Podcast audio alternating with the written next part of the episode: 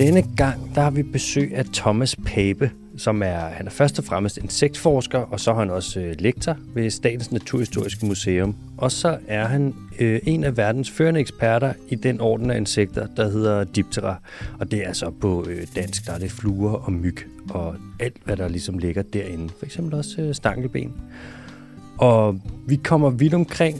Øh, vi snakker om alt fra madikker, og hvordan man bruger dem til at rense sår, og hvordan de er ekstremt gode til det her. Vi snakker om myg. Hvordan kan det være, at øh, myg de godt kan sprede malaria og alle mulige andre sygdomme, men ikke for eksempel øh, HIV eller covid? Så kommer vi også ind og snakker lidt om øh, Jurassic Park selvfølgelig, og hvordan de har lavet en ordentlig upser med den der stok, som ham gutten har der, som vist nok i øvrigt er David Attenboroughs bror.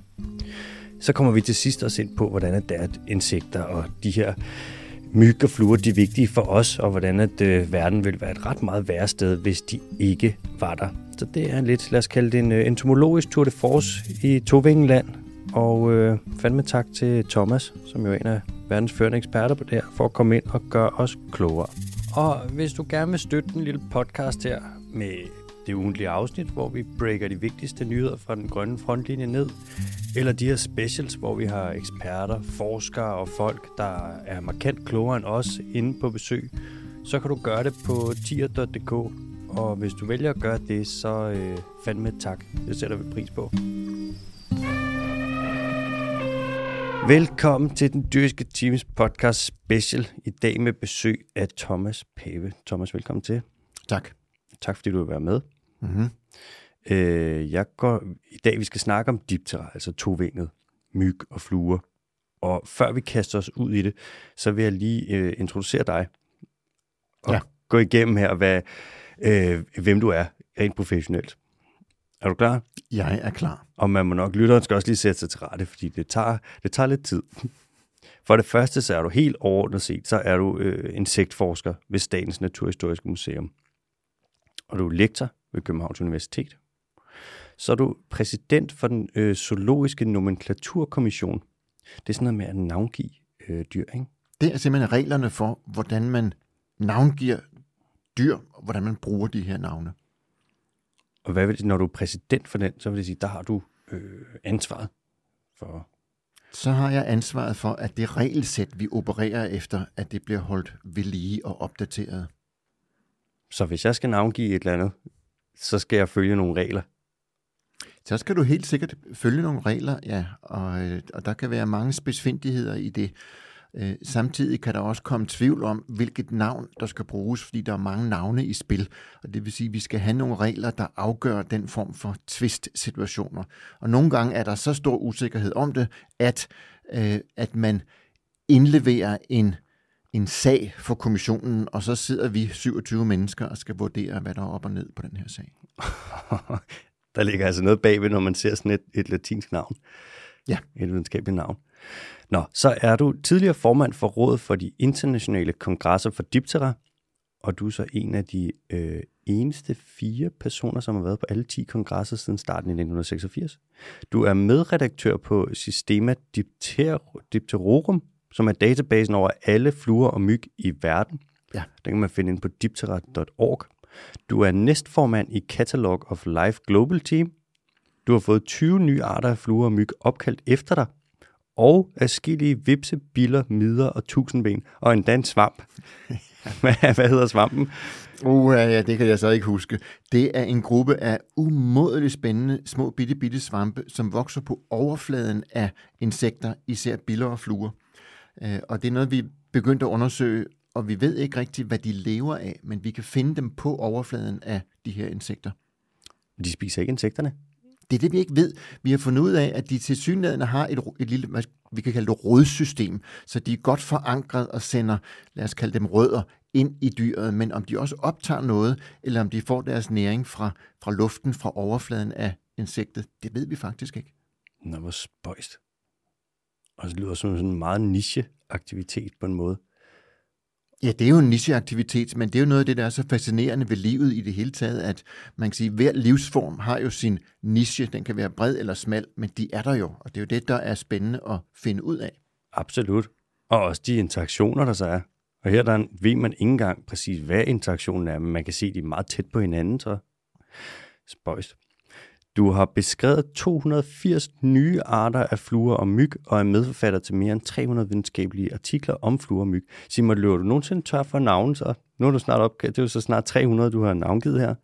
Det er ikke, det er ikke altid helt enkelt at, at få, få lavet gode navne. Jeg, jeg vil meget gerne have, at de navne, jeg giver, er nogen, der er lette at huske. De skal falde godt i munden, og de må også gerne være beskrivende i en eller anden forstand, sige noget om det dyr, eller det sted, hvor dyret er fanget, altså fluen eller myggen. Øh, så det, det kan man godt bruge tid på. Øh, når vi nu er der, så er der jo rigtig mange insekter, der skal opdages, og som skal beskrives, og som skal have navne. Jeg har nogle kolleger, som havde arbejdet meget med snudebiller på Ny Guinea, og der er rigtig mange snudebiller. Så de havde fundet 100 nye arter, og de tænkte, hvordan skal vi finde på, på navne til alle dem? De har simpelthen taget en lokal telefonbog og taget 100 navne, og det blev de lokale lidt stødt over, for man skal lige spørge først. Er det rigtigt? Man kunne vel også, og nu tænker jeg bare lidt for, man kunne jo godt vel udbyde det og sige, øh, vi laver et naturbeskyttelsesprojekt, og man kan få lov til, hvis man donerer så og så mange penge, kan man få lov til at få en bil opkaldt efter sig. Ja, og det bliver gjort. Det er jo en fin måde at trække penge ind i aktiviteten. Der er jo en hage ved det, for vi vil meget nødt kommercialisere den her aktivitet. Og yderligere er der jo en risiko for, at den art, som så bliver opdaget og navngivet, måske allerede er opdaget og navngivet i forvejen. No. Og når det så bliver opdaget, skal man så betale pengene tilbage igen. Ja, okay. Og, og det vil jo sige, at der kan, der kan let være en, en guldråd, om, om du vil, øh, at man måske er lidt for hurtigt ude med at give nye navne til, hvad der måske slet ikke er nye arter. For er man specialist, så vil det være meget svært for andre at tjekke, om man nu også har ret i det. Jeg kunne også godt forestille mig, når vi kigger på snudebiller på Ny Guinea, at det er svært at finde ud af, om den art, man beskriver, egentlig er beskrevet før. Altså, der er jo ekstremt ja. mange biler, ikke sandt? Der er ekstremt mange biler, og, og netop Ny Guinea-området, der er et virvar af små øer ud over hovedøen. Øh, og der vil meget, meget ofte være variationsmønstre hen over de her små øer. Hvor sætter man grænsen mellem to arter? Noget af det, der også i, i øvrigt helt almindeligt, det er, hvordan pokker definerer vi egentlig en art? For arter er noget, der opstår i en proces. Så man kan sige, vi kan sådan set ikke endegyldigt sige, hvor præcis går grænsen mellem to arter. Det er en proces. Arter udvikler sig hele tiden. Nogle arter er langt fra hinanden, andre er meget, meget tæt på hinanden. Så det der med, at vi hele tiden snakker om arter, det, det, det er lidt specielt, fordi vi kan ikke rigtig sige endegyldigt, hvor mange arter er der i et givet område. Det er jo også lidt, okay, hvis vi lige dykker lidt ind i det, man kigger vel, når man skal definere arter, der er både sådan øh, forskel på i DNA'et, hvor man så vil man vil sætte en grænse og sige, det skal være så og så mange procent forskelligt, før at vi kan sige, at det er to forskellige arter. Men så er der vel også morfologien, altså hvordan de ser ud, hvor man vil sige, okay, en gorilla og en orangutang, det er to forskellige arter, det er så også to forskellige slægter. Det kan vi se. Men hvis du kigger på for eksempel hunden, lad os sige en, øh, en chihuahua og en, øh, en ulvehund, det ligner ikke umiddelbart samme art, men det er det. Og det er jo så, fordi der er DNA'et så identisk, fordi det er jo begge to af Canis lupus, ikke? Øhm, ja. Så der kan man sige, det er jo, hvad kan jeg godt føle af, det må være lidt svært at sige præcis, hvor går grænsen henne. Det, det er svært, og man kan sige, i princippet burde vi ikke behøve at, at have faste grænser, for det er jo tit et spørgsmål om, hvad er det, vi gerne vil, hvad skal man sige, fortælle med vores videnskab. Øh, og der kan der i visse tilfælde være forskellige fordele knyttet til forskellige artsbegreber. Øh, vi leger nogle gange med problematikken og, og siger, tænk nu, hvis man sender en mand og en kvinde afsted mod en fjern planet, sætter dem ind i en raket, skyder raketten af, og så i løbet af 10.000 år eller en million år, så er der en ny art på en anden planet. Men hvornår startede den art? Var det, da, var det, da raketten startede? eller var det, da forskellene blev så store, at de var målbare? Der kan du sætte grænsen, hvor du har lyst i en eller anden forstand. Det er et sjovt, det er lidt sådan en øh, hønen og ægget diskussion på en måde jo. Ja, jeg plejer at, at sige, at arter, det er evolutionære linjer, altså en gruppe af organismer, der følger det samme forløb i evolutionær betydning. Og det vil også sige, at, at hvis i, i det arter, i den periode, hvor arter opstår, så er de meget tæt på hinanden, og de kan selvfølgelig gå tilbage igen, blande sig sammen igen og begynde at reproducere. Der kan være nogle barriere mellem de her adskilte arter eller næsten arter, og de her barriere falder måske væk igen. Så det kan godt gå frem og tilbage, helt sikkert. Okay, det kan jeg godt se. Der er lige lidt... Det er en lille smule mere kompliceret, man tror. Og måske også fordi, at det ikke er så statisk, at de her arter, de er sådan lidt mere dynamiske, fordi de jo under, stadig er under udvikling. Evolutionen stopper jo ikke. Evolutionen stopper ikke, og det er en god pointe. Uanset hvad vi gør, så kan vi ikke stoppe evolutionen. Den, den ligger indbygget i den måde, liv reproducerer sig på. Bum. Så er vi i gang. Ja. du, er, øhm, du er med i nogle redaktionelle komitéer og råd, blandt andet øh, entomotropica, det vil jeg næsten gætte på, er insekter i troberne. Det er insekter i trupperne også andet, men is- især entomologi i bred forstand, tusindben æderkopper og den slags. Så har er du øh, med i Studia Dipterologica, det vil jeg gætte på. Det er jo så noget med fluer og myg, studier af dem. Det er, det er et tovinget tidsskrift, altså fluer og myg. Ja. Så er du med i Stuttgarter Beiträge zur Naturkunde serie A og tidsskrift for entomologi. Så lige for at opsummere det. Alt, der hedder øh, zoologisk nomenklatur, og alt, der hedder Diptera, der er du øh, ekspert, kan man vist roligt sige. ja, lad os bare sige det. Altså 300 videnskabelige artikler, Mhm. mm-hmm. det er fandme mange. Jeg vil også lige sige, at Thomas, en af grundene til, at jeg også øh, kender til dig, og kender til det her felt og sådan, det er jo også, fordi jeg har jo haft entomologikurset på KU i sin tid, under kandidaten på biologi.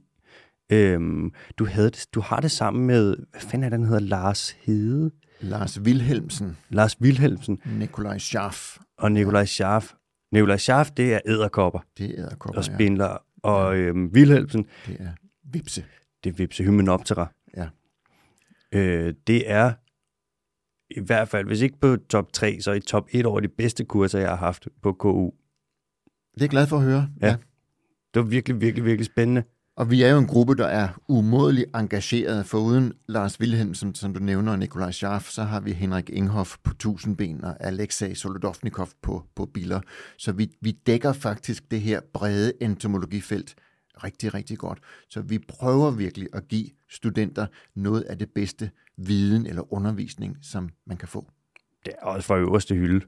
Altså, hvis vi snakker Henrik Inghoff, han må være verdens førende ekspert på tusindben. Ja, absolut. Ingen tvivl om det.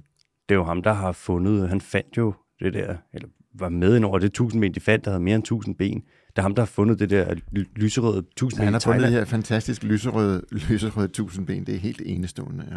Og hvis vi snakker, åh, hvad er det, han har med det lange navn, Solodnikov. Solodovnikov. Solodovnikov, det er rovbiler, ikke sandt? Det er rovbiler, som jo er altså en kolossal gruppe af biller. En fantastisk succesfuld linje, evolutionær linje af biller. Og han må også være inden for det, altså en af verdens førende eksperter, hvis ikke den førende.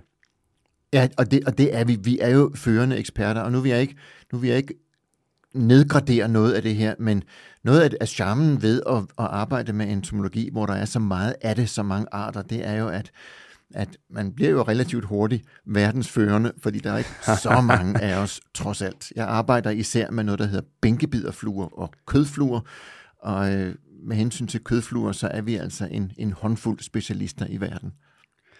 Hvordan startede alt det her? Thomas, hvordan kom du til at arbejde med det? Hvordan kom du til at blive øh, en af verdens førende eksperter inden for det her? Ja, det er sådan set en, en, en, en lang historie. Øh, jeg er født inde på Stenbroen på Østerbro. Mm. Øh, voksede op i en lille bitte lejlighed. Min far var teknisk tegner og havde så en øh, stor interesse for især sommerfugle. Så når han havde fri, så cyklede han op i Hareskoven nord for København og fangede sommerfugle. Og da jeg blev gammel nok til at sidde på hans bagagebær, så tog han mig med. Mm. Og så viste han mig øh, billelarver og bænkebider og alt muligt spændende. Og jeg synes, at det her krible-krable-liv var dybt fascinerende. Øh, det, det var så en interesse, jeg, jeg holdt ved, og, og havde vel altid som dreng en tanke om, at jeg ville være et eller andet med dyr, dyrehandler, dyrepasser. Øh, og efterhånden, som jeg så fandt ud af mulighederne, opdagede jeg, at jeg ville jo allerhelst være en, der, der gravede ny information frem. Så i nogle år øh, spekulerede jeg meget på, hvad skulle jeg egentlig kaste mig over? Øh, skulle det være krybdyr, eller padder, eller fugle, eller biller, eller æderkopper? Og øh, jeg var aldrig rigtig inde på sommerfugle, for så ville jeg komme lidt for tæt på min far og blive ligesom en konkurrent. ja, det kan man ikke. Øh, men jeg vil jo også gerne som den lille dreng gøre min far stolt. Der, der ligger et, et psykologisk element i det, og det, det er helt fint, det har jeg det fint med. Øh, så fandt jeg ud af, at fluer, det var noget, der virkelig passede mit temperament. Man skal ikke, ligesom med sommerfugle, sætte dem meget fint op på spilebrædder og tørre dem i lang tid. De skal, som voksne, der skal man lige have et håndtag på dem, altså en insektnål, man stikker igennem. Og så tørrer de, og så er man egentlig rimelig godt tilfreds med det. Det er, når man skal have dem op på en tavle, ikke? Ja, altså for at kunne bringe ny viden frem om de her dyr, så er vi simpelthen nødt til at have et referencemateriale, et videnskabeligt materiale, vi kan studere. Vi skal se på dem, vi skal dokumentere dem, og så skal vi have døde eksemplarer. Det nytter ikke noget at have en masse levende fluer. De holder ikke så længe. Vi skal have øh, velpræparerede, velkonserverede dyr i vores videnskabelige samlinger.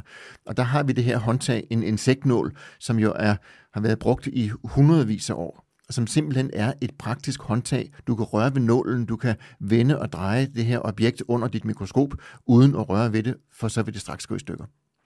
Nu vi snakker det her med samlinger så af fluer, insekter, dyr. Inde på øh, Statens Naturhistoriske Museum, der har man jo en rimelig stor samling, har man ikke det? Vi har en stor samling. Vi regner med, vi har aldrig talt dem alle sammen, vi regner med at have 7 millioner tørre insekter, og så har vi mindst lige så mange, som ligger i krukker og glas i alkohol i etanol. Okay, så hurtigt hovedregning, det er så omkring 14 millioner individer. Ja, det er det. Det er altså rigtig, rigtig meget. Er der mange af dem i den samling, er der mange arter, som ikke er beskrevet nu? Jeg har min egen lille insektkasse, hvor jeg sætter dem til side. Jeg kan se, de er i hvert fald nye for videnskaben, altså behøver at blive beskrevet og navngivet. Og lidt bekymrende eller lidt glædende, man kan vente om, øh, det vokser. Jeg får flere og flere. Jeg har ikke den tid, der skal til for at beskrive og navngive alle de her arter. Hvor mange, hvor mange individer tror du har i den kasse her? Ja, det, hvad er der? Der er 35, tror jeg. 35 arter.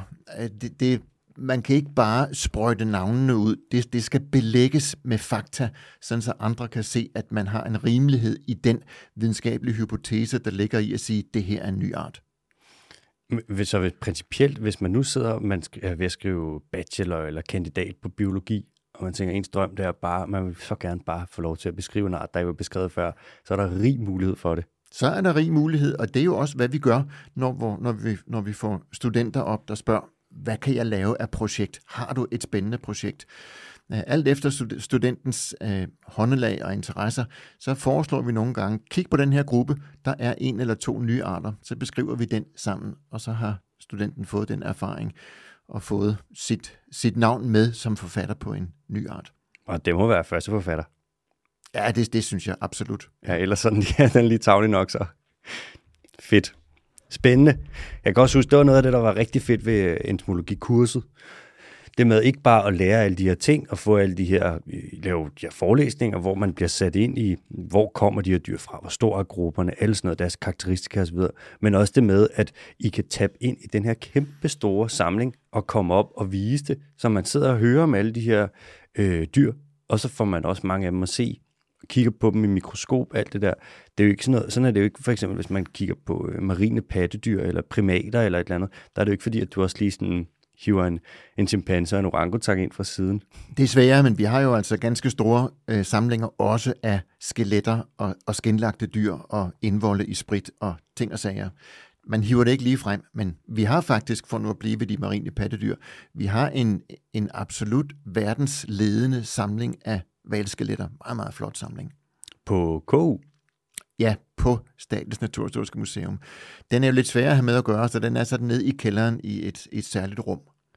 Med, og det er verden, en verdensførende samling med valskeletter? Vi har en masse småvaler. Ja, vi har jo også en del store valer efter strandinger i, i Danmark. Når der er en val, der strander, så rykker vi ud og, og skeletterer og får de dele hjem, som vi skal bruge. Ah, det er så spændende. Det er spændende, og du kommer bare forbi, så kigger vi på valskeletter. Ej, det vil jeg gerne. De har også den største samling af isbjørnkranier i verden, ikke? Jo, Jo. Hvad er der, 981? Ja, det er det tal, vi har. Vi har simpelthen en, en, en aftale med Grønland og de fanger, der engang imellem nedlægger isbjørne, at, at hovedet skal, skal ind til vores museum. Vi kan tage forskellige vævsprøver, øh, som kan bruges i forskningen, og det er jo netop fordi, vi har bredden øh, i det geografiske område, hvor isbjørne findes. Selvfølgelig er det med koncentration af, af Grønland, men så tidsserien. Noget af det, du ikke kan i dag, det er at gå tilbage i tiden og samle gamle dyr. Ja. Så skal du finde grave dem ud som, mm. som gamle dyr, øh, og så er de jo som ofte blevet beskadiget på forskellige måder. Det er klart. De må fandme fylde meget. Sådan en isbjørn der, det er et stort dyr. Sådan en isbjørnkranium, det er et stort kranium. Hvis der er tusind af dem lige knap, det må være en stor kælder. Det er en stor kælder, men her er det jo altså øh, kranierne. Vi får ikke hele skelettet, vi får kranierne. Godt. Og vi er simpelthen nødt til at sige, at der er en grænse for, hvad vi kan, hvad vi kan have. Ja. ja, selvom man gerne vil have det hele. Ja. Nå, Thomas, vi skal jo snakke diptera. Ja. Og vil du ikke lige starte med at sætte os ind i, hvad er det for en gruppe af organismer, vi, vi snakker om her? Hvad omfatter den, og hvor stor er den her gruppe egentlig? Ja, og vi har jo det her vidunderlige klassifikationssystem, som man kan sige er kasser inde i kasser. Øh, en, en kasse, de fleste kender, det er insekterne. De seksbenede, hvor vi har antenner, hoved, bryst, bagkrop. En rigtig stor, af de, stor gruppe, en stor del af de her insekter, de har vinger. De vingede insekter, det er så en kasse, en stor kasse, inde i den endnu større kasse, der hedder insekter. Og inden for de vingede insekter, så har vi en gruppe, der har specialiseret sig ved, vi siger, de er tovingede. Og det er fordi bagvingerne, ud af de fire vinger, så er bagvingerne blevet modificeret under evolutionens gang til at være nogle små stilke med en lille kugle, vi kalder dem svingkøller. Og man kan sige, det er kardinal karakteren på, hvornår vi er inde i tovingerne. Og tovingerne, det er fluer og myg. Der er andre ting, munddele, det håber jeg, vi kan komme ind på lidt senere. Ja, det kommer. Men, ja. men det, der virkelig karakteriserer det her, øh, den her kasse, individerne i den her kasse, det er vingeopbygningen med forvinger, der bruges til at flyve med, bagvinger, som er svingkøller, som har en eller anden regulerende funktion, som hjælper fluerne, myggene med at finde rundt i det 3D-rum, de bevæger sig i, når de flyver. Og ordet, ordet tovinger, det er jo simpelthen øh, sat i scene helt tilbage til gamle Aristoteles, som var den første, der brugte det græske ord dipteron, en flue, en tovinge. Det var mm. Aristoteles. Så tog Linné øh, navnet og latiniserede det græske til diptera. Hvis vi lige tager det med, nu siger du fire vinger, og hvis ja. man kigger på for eksempel en mariehøn, så ligner det jo ikke umiddelbart, at den har fire vinger. Det ligner også, den har to. Ja, øh, og, og det er jo en, en, en pussy historie i sig selv. Der er ingen tvivl om, at dengang for millioner af år siden, da vingerne opstod, og vi ved ikke rigtigt, hvordan det skete, men der var det en fordel at have fire vinger. Måske gav det en bedre øh, et bedre areal, en arealfordeling, så der blev et større bæreplan eller en bedre balance, men det skete i starten, at der var to par vinger, altså fire vinger. Lige siden dengang har insekterne prøvet, i evolutionær forstand, prøvet at, at undgå at have fire vinger, fordi det giver noget øh, interferens. Forvingerne basker i luften, og det vil sige, at bagvingerne ender med at skulle bruge luft, der allerede er sat i, i bevægelse, og det er svært at flyve effektivt i turbulent luft. Så der er en aerodynamisk fordel i at kun have et par vinger. Og det gør de ved på forskellige måder. Enten at koble vingerne sammen, det gør vipsene, forvinger og bagvinger er koblet sammen. Øh, billerne, nu nævner du Mariehønen, billerne har så simpelthen lavet øh, forvingerne om til at være nogle plader, nogle skålformede plader, som går ned og dækker over øh, flyvevingerne, som ligger hen ad bagkroppen. Så der er en beskyttelsesfunktion. Forvingerne bruges ikke til flugt mere, eller til flyvning. Øh, Øh, og så har vi tovingerne, hvor bagvingerne er lavet om til de her balanceorganer, kan vi sige. Og lad mig lige sige, når jeg siger, at, at billerne laver vingerne om, så er det jo sådan billedligt talt, fordi evolutionen er blind. Tingene sker, fordi der er fordele forbundet med det. Det, okay, nu kommer jeg til at tænke, den eneste, hvor jeg rigtig virkelig synes, at der så er fire vinger, og hvor de er mere eller mindre lige store, og hvor det virker som om, at sådan, okay, det er faktisk kunne få til at fungere. Det må være Odonata. Det er rigtigt, ja, guldsmidende, og det er jo ja. godt, du bringer det op, for de har lige netop fundet ud af, at det kan gøres på en smart måde, selvom der er fire vinger. Og altså, en, en enkelt forklaring er, at de sørger for at trække bagvingerne ned øh, lidt før forvingerne. Så de flyver hurtigt, de her mange af dem. Mm. Øh, så den luft, bagvingerne møder, den er endnu ikke blevet turbulent ved nedslaget fra forvingerne. Okay, fordi det er lidt med forsinket effekt. Ja, det kan du nemlig sige. Og det kan de gøre, fordi de har fået en, en anden forankring af flyvevingerne. De har det, vi kalder direkte flyvemuskler, øh, som altså hæfter øh, direkte på vingebasis, så de har rigtig godt styr på, hvornår vingerne skal øh, koordineres, altså slå ned i forhold til hinanden. Andre insekter flyver overvejende ved, igen meget øh, simplificeret, de trækker loftet ned, altså trækker rygpladen ned, så vipper vingerne op. Selvfølgelig skal de også kunne vinkle vingerne, så de kan bestemme, om der skal være fremdrift eller ikke er fremdrift. Men Ja. Det, ja, altså, det er så kompliceret, så det får sådan en helikopter til at ligne et, et simpelt lille apparat jo. Det, det er rigtigt. Helikopteren og dronen har jo altså den fordel, den kan benytte sig af kuglelejer. Og hvis der er noget, naturen har haft svært ved at opfinde, så er det et kugleleje. Ja, der er ikke noget, der snor rundt for evigt. Ikke på den måde, nej. Nej kan vi ikke lide, og det er det mest for, jeg laver det ugentlige afsnit også af podcasten med øh, min medvært, Mathias Bondo Kim. Og hver gang vi kommer ind og snakker om gedehamse, og vi snakker om vipse, så siger jeg, at det er jo også lidt kompliceret, fordi at vi har jo vipse, er jo i virkeligheden en del af den gruppe Hymenoptera, som også bliver kaldt vipse. Så vipse er vipse, men bier er så at sige også vipse. Men samtidig så gruppen Hymenoptera, altså vipsene, er det der med at kalde vipsen for en vips, det er lidt misvisende, for det hedder orden også, og i virkeligheden så er der jo tale om en gedehams, som så bliver kaldt en vips. Er det ikke rigtigt forstået? Det er helt rigtigt forstået, og, og det, det er jo sådan med terminologi, at den kan have lidt forskellig betydning, alt efter hvilke kredse den bruges i. Og det er noget, det jeg gør meget ud af, når jeg underviser, at jeg fortæller studenterne, at de skal være meget klar over, hvad modtagergruppen kan i forvejen. Hvad er det for en baggrund, modtagergruppen har? Øh, så der er vipse og gedehamse, og i dagligt tale, når jeg siger vips, så ved jeg, at modtageren vil tænke på en gedehams. Ja. For du har helt ret. Bier, det er en særlig slags vipse. Myrer er en særlig slags vipse. For vi har halmvipse og sortvipse og galvipse og bladvipse og trævipse og gravvipse og vejvipse. De er alle sammen vipse, men de er ikke gedehamse. Præcis. Ja. Og det er det, det bliver hurtigt kompliceret. Vi har fuldstændig det samme for nu at komme tilbage til vores tovinger, ja. hvor vi snakker om myg og fluer. Øh, myg, hvis jeg går ud og siger, jeg har set en myg, så vil alle tænke stikmyg. Ja. Så hvis jeg er i fagkredse, så snakker jeg om stikmyg, fordi der også findes gødningsmyg og galmyg og vintermyg og mange andre slags myg. Men lige netop stikmyg, det er den type, vi kender alt for godt, som stikker os øh, i lune på lune aftener. Øh, og, og der skal man altså i, snakker man bredere om myg og fluer, så skal man præcisere og sige stikmyg, fuldstændig som bredere forstand øh, vipse og smallere forstand gedhamse. Ja, det giver faktisk god mening, at det handler om, hvem der er øh, modtageren. At ja. Lidt hvis, hvis man siger, øh, hvis man siger, at man har fundet en tege, Uha, ja. Altså, og folk er ja. sådan, åh oh, ja, okay. Og der er de sådan, alle ved jo et eller andet sted, hvad man mener, men det er jo så i virkeligheden, det er jo en flot, som er en mide. Det er ikke engang en insekt.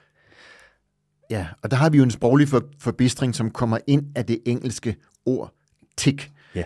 For disse blodmider, øh, floter, de hedder tics, og det er meget let blevet til tager jeg synes sådan noget. Jeg kan godt lide sådan noget. Også det der med øh, hele systematisering. Alt det der med, at vi har sådan, så har vi art, så har vi slægt, så har vi familie, og så ligger der ordner og riger og klasser og alt det der med sådan, det er et eller andet stort puslespil, man prøver til at passe sammen, og der er en masse forskellige, der er meget latin, der er lidt græsk, der er alle mulige ting, der spiller ind. Jeg synes, det er, jeg har siddet og nørdet det i så mange år. Altid synes noget med dyr, det var enormt spændende. Men jeg kan godt høre, når jeg snakker med andre, og hvis det er meget sådan lægemandsagtigt, for eksempel med Mathias, min medvært der, at jeg når ikke mere end 3-4 år ind, og så bliver han tom i blikket. Og sådan, hvad er det dog for, hvad snakker du om? Ja, det er noget, vi kæmper med, fordi vi arbejder med en verden af så mange organismer, så stor mangfoldighed. Og for at kunne snakke om den, er vi bare nødt til at have en enorm terminologi, og også selvfølgelig masser af videnskabelige navne. Og, og skal man snakke om de grupperinger, der er, ja, så skal grupperne have navn. Hvornår skal en gruppe have navn? Hvornår skal den ikke have navn? For vi kan ikke navngive alle grupperne. Mm. Nu, nu bruger vi så det system, som Linné han designede øh, og publiceret om i midten af 1700-tallet. Lidt tidligere for planter, lidt senere for, øh, for dyr. Og, og det var sådan set rigtig godt, fordi han lavede de her kategorier, kasser inde i kasser, om du vil. Øh, samtidig er det også svært at have med at gøre. Han indførte begreber som slægt, orden, klasse, række. Men, men det er jo noget, der er, som opstår inde i vores hoved. Du kan ikke gå ud og sige, i dag vil jeg kigge på en på at se, hvor mange slægter jeg kan få øje på. Du får ikke øje på en slægt eller en klasse, når du går rundt med din kikkert eller din lup ude i naturen. Det er grupperinger, vi mennesker definerer, fordi vi gerne vil snakke om dem. Vi vil gerne snakke om fugle, og det vil sige, at der er en videnskabelig klassifikationsenhed, fugle. Om det så er en orden, en overorden eller en række, det er jo sådan set i princippet ligegyldigt. Det kan være en fin referenceramme, men det er der, mange studenter føler, at, at de står lidt af. De taber forbindelsen, fordi hvad er, hvornår ved jeg, om det er en klasse eller en orden? Og det kan man ikke rigtig sige på forhånd. Det er noget, vi bliver enige om. Det er ligesom valutaer. Ja, ja. På et eller andet punkt. På et eller andet punkt er det. Der har du så nogle kursusregulerende faktorer, som vi øh, heldigvis ikke har på samme måde inde i den klassifikation af organismer. Men selvfølgelig er der da også masser af uoverensstemmelser. Mm-hmm. Absolut. Hvis vi lige kigger på deep terrain, ja. hvor gammel er den her gruppe, og hvornår, hvordan, hvordan er den cirka opstået, når den er brudt ud fra nogle af de andre der? Så i, i meget runde tal, så regner vi med, at, at vi skal 300 millioner år tilbage. Og, og så er vi allerede oppe i et antal år, der er så stort, at, at det, for mig giver det næsten ingen mening. Nej, jeg ved ja. bare, det, det er meget, meget længe siden. Mm. Øh, og vi skal jo helt tilbage fra før vi for alvor har de her store dinosaurer, som vi kender så godt. Øh, og fluer og myg er opstået inden for den gruppe, meget, meget, meget store gruppe, gruppering af insekter, der har det, vi kalder fuldstændig forvandling. De starter med at øh, alle starter som æg, så kommer der en larve ud af ægget. Og en larve er simpelthen et, et ungdomsstadie, som adskiller sig fra det voksne stadie ved ikke at have spor af vinger over hovedet.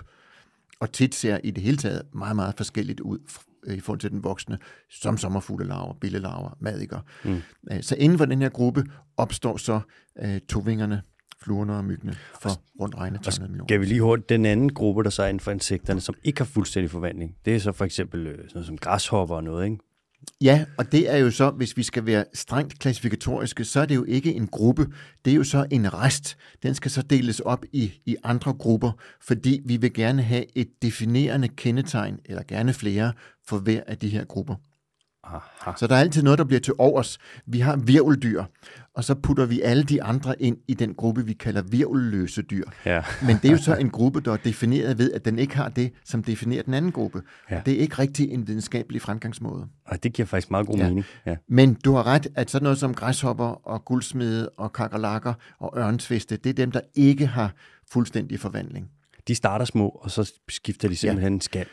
De skifter hud og bliver ja. større og større, og de har de her vingeanlæg, som er små hudfolder, øh, som ligger hen ad ryggen, og som er meget små, og som så ved det aller sidste hudskifte øh, folder sig fuldstændig ud og bliver til funktionsdygtige flyvevinger. Og så er de altså klar til at flyve fra redden. Så er de klar. Hvordan, nu kommer jeg til at tænke, nu siger du, at for, det er for omkring 300 millioner år siden, at, de, øh, op, at den her gruppe ligesom opstod, hvis man kan sige det sådan. Øhm, så sker der jo så det, dengang, der har vi så ikke de store dinosaurer, men vi har allerede nogle af de sådan større kendte dyr. Øhm, og øh, så udvikler det sig ligesom, kommer det op, og så for cirka 65 millioner år siden, så har vi et lille uheld over til højre for, lige til højre for Mexico, hvor der er en meteor, der ligesom banker ind i øh, jorden, ikke? og laver rigtig meget ravage og udrydder, hvad er det, omkring øh, 75 procent af alt liv på planeten. Ved man, hvordan at øh, Diptera klarer det her? Ja, det har man kigget en hel del på, øh, og det, det, er jo, det er jo spændende, fordi katastrofen er så kolossal, som den er. Øh, der har faktisk kun én gang været en katastrofe, som var større, hvor vi regner med, at omkring 90 procent af, af de kendte dyr, eller de større dyr og planter på planeten forsvandt. Øh, men ja, hvis vi har den her meteor, falder ned og skaber furore i, i hele verden, og relativt kort efter, så blomstrer dyrelivet og plantelivet op igen, øh, og det gør fluerne og myggene også. Og der kommer en, sådan set en helt ny gruppe på banen, og det er dem, der har de, de egentlige madikker.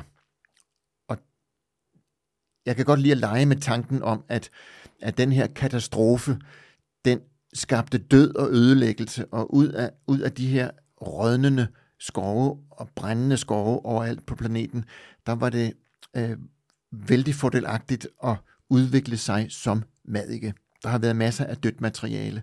Det er sådan en, en lidt søgt forklaring, fordi det tager, ja. jo, det tager jo altså 100.000 af år at lave de her, de her ændringer. Men måske alligevel. Så der opstår en gruppe af fluer, som har en helt særlig måde at, at få puppe sig på, og især komme ud af puppen på, og også har det her lave liv, hvor de er madikker. Og madikken er jo i sig selv en fantastisk opfindelse, øh, fordi den er så god til at optage, udnytte eller skabe forskellige nischer i den biologiske verden. Men altså, kort tid efter, så opstår grupper, som slet ikke fandtes før. Stuefluerne, spyfluerne, de var der ikke før. Det har også fået mig til at tænke på, men okay, hvis spyfluerne ikke var der før den her meteor faldt ned, hvem spiste så, hvem omsatte så de her store dinosaurer, når de døde? Øh, det ved vi sjovt nok ikke rigtigt. Vi har prøvet at kigge efter, hvad vi kunne se af spor, øh, forsteninger, aflejringer, men der er ikke meget tilbage af det. Jeg regner med, at forskellige øh, andre grupper af fluer, sådan noget som våbenfluer, som også bruges i dag til at omsætte organisk materiale kommercielt, øh, og måske især billelarver. Billelarver og de her våbenfluelarver, de har tilsammen været øh, gode omsættere af større kadaver. Er det ikke også svært, hvis man finder øh, et fossil, at se, øh, altså madikker fossilerer vel ikke? Stort set ikke. Vi har enkelte, vi har enkelte fossiler, øh, og pudsigt nok, så har jeg et samarbejde i øjeblikket. Vi er gået lidt i stå, fordi vi, en polsk kollega og jeg, vi kigger på de her fossiler, som er øh, kun, om jeg så må sige, 35 millioner år gamle. De er, det er nogle ferskvandsaflejringer fra øh, fra Nordamerika. Vi kan se noget, og det er helt sikkert organismer, og der er mange af dem. Og vi tror, det er fluelarver. Det tog os meget lang tid at finde ud af, at det må være fluelarver. Da jeg fik det her fossil i hånden første gang, så gik jeg hen til en meget kyndig øh, paleontolog på det botaniske område, og hun sagde, det der, det er i hvert fald ikke planter, det er dyr. Så gik jeg hen til en paleontolog på det zoologiske område, og han sagde, det der, det ligner ikke noget dyr, jeg kender, det må være en plante. Så det er ikke, det er ikke let. Nogle gange kan det være meget svært at finde de kendetegn, vi skal bruge. Jeg er nu rimelig sikker på, at det er øh, tovinger, altså en eller anden slags flue, men jeg vil gerne komme lidt tættere, før jeg gør fundet officielt, altså publicere et studie over, det, over de her fluer. Så vi har, vi har madiker, madikelignende øh, organismer, men ikke ret meget. Jo, så skal jeg lige sige, så har vi ja. jo indirekte evidens. Vi har noget, nogle gnavespor i meget, meget tidlige øh, planteaflejringer. Blade, som er aflejret ikke mange millioner år efter den store, det store meteornedslag, hvor vi kan se gnavespor efter, hvad der må være fluelaver inde i bladene. Okay, det må være ret velbevaret, de der, det der fossil. Det, ja. det er noget, der er helt exceptionelt velbevaret. Du kender Habai-ark, hvordan det kan presse sammen, mm-hmm. og når det så først er presset, hvis det, hvis det ikke i øvrigt kommer i kontakt med fugtighed og ilt, så er det altså velbevaret. Hvad med den der sådan helt klassisk Jurassic Park tilfælde, hvor det er øh, i, i noget harpix, at man har myg og fluer? Det er blevet prøvet rigtig, rigtig mange gange, og det lader til, at tidens tand, om jeg så må sige, har altså nedbrudt det DNA, der måtte være, måtte have været inde i, i Harpix. Ja, okay. Ja. Så der kan jeg ikke lade være med, nu bringer du Jurassic Park op, ja. for der er jo en sjov lille anekdote, for man ser meget tydeligt Dr. Hammond med sin stok og den lille ravklump for enden af stokken, og så ser vi myggen derinde. Ja. Øh, de har jo kommet til at vælge en forkert myg, fordi de vil gerne have en stor myg, der ser blodtørstig ud. Ja. Så de har valgt som model en gruppe af tropiske myg, en slægt, som hedder Toxorhynchitis. Det betyder den med den store bøjede snabel. Øh, og de stikker ikke. De stikker ikke dyr, de stikker snablen ned i blomster og tager nektar derfra. Og så oven i købet, så er de dummet så lidt, fordi de har afbildet en handmyg. Og handmyg har slet ikke de mandibler, de kæber, der skal stikke ned. Og de har ingen grund til at, at suge blod, for de lægger ikke æg. De skal ikke have den øh, proteinmængde, som hunderne skal have for at producere æg. Så det er sådan en, en stor brøler. det, det er pinligt. Ja, det de, er kunne, pinligt. de kunne lige så godt have taget et stankelben. Det, de kunne lige så godt have taget stankelben. Stankelben er jo et stort myg. De stikker ikke mennesker, de suger ikke blod, men det havde været lige så godt eller lige så dårligt. Ej, hvor pinligt. Nu tror jeg ikke, jeg vil se den film igen. Hvad det hedder. Nu kom vi lidt ind på det jo, men Thomas, hvis vi lige snakker sådan noget med sygdom, og hvis vi snakker sundhed også, øh, og vi kommer ind og kigger på øh, madikerne, ikke? Ja. hvordan kan man bruge dem i, i den her forbindelse? Ja, det er jo noget, der fascinerer mig meget, at, at tovinger, både fluer og myg, øh, de har begge sider. Der er virkelig mange elementer af skønheden og udyret i den her gruppe. For der er rigtig mange, der er store skadeboller i forhold til os mennesker og de dyr og planter, vi omgiver os med. Men der er også øh, måder, vi kan bruge madikker for eksempel på en konstruktiv måde. En lidt pusse måde, vi har gavn af madikker, det er jo i øh, kriminal efterforskning, når politiet finder et menneske, som er ombragt, som bliver fundet død. Så noget af det første, politiet gerne vil finde ud af, gerne vil vide, det er, hvornår er det her sket, altså tidsperspektivet. Hvis politiet skal ud og spørge, i omegnen har I oplevet noget specielt, så er det altså bedre at kunne tidsfeste så nogenlunde, altså have et vindue, man går efter. Så det vil sige, at jeg en gang imellem bliver spurgt, kan du sige noget om den her sag? Hvor længe har det her døde menneske ligget på den her plads? Øh, og, og det synes jeg er en vidunderlig måde, at, at det, jeg kan, bliver omsat til noget, der er meget håndgribeligt, meget brugbart, direkte og her og nu. Det må man sige, ja. Øh, så er der andre måder, vi kan bruge madikker på. Øh, en renaissance, kan man sige, er kommet til den måde at behandle sår på, øh, sår, som er svært ved at læges, øh, så bruger man sterilt opdyrkede spyfluemadikker, som simpelthen spiser det døde væv.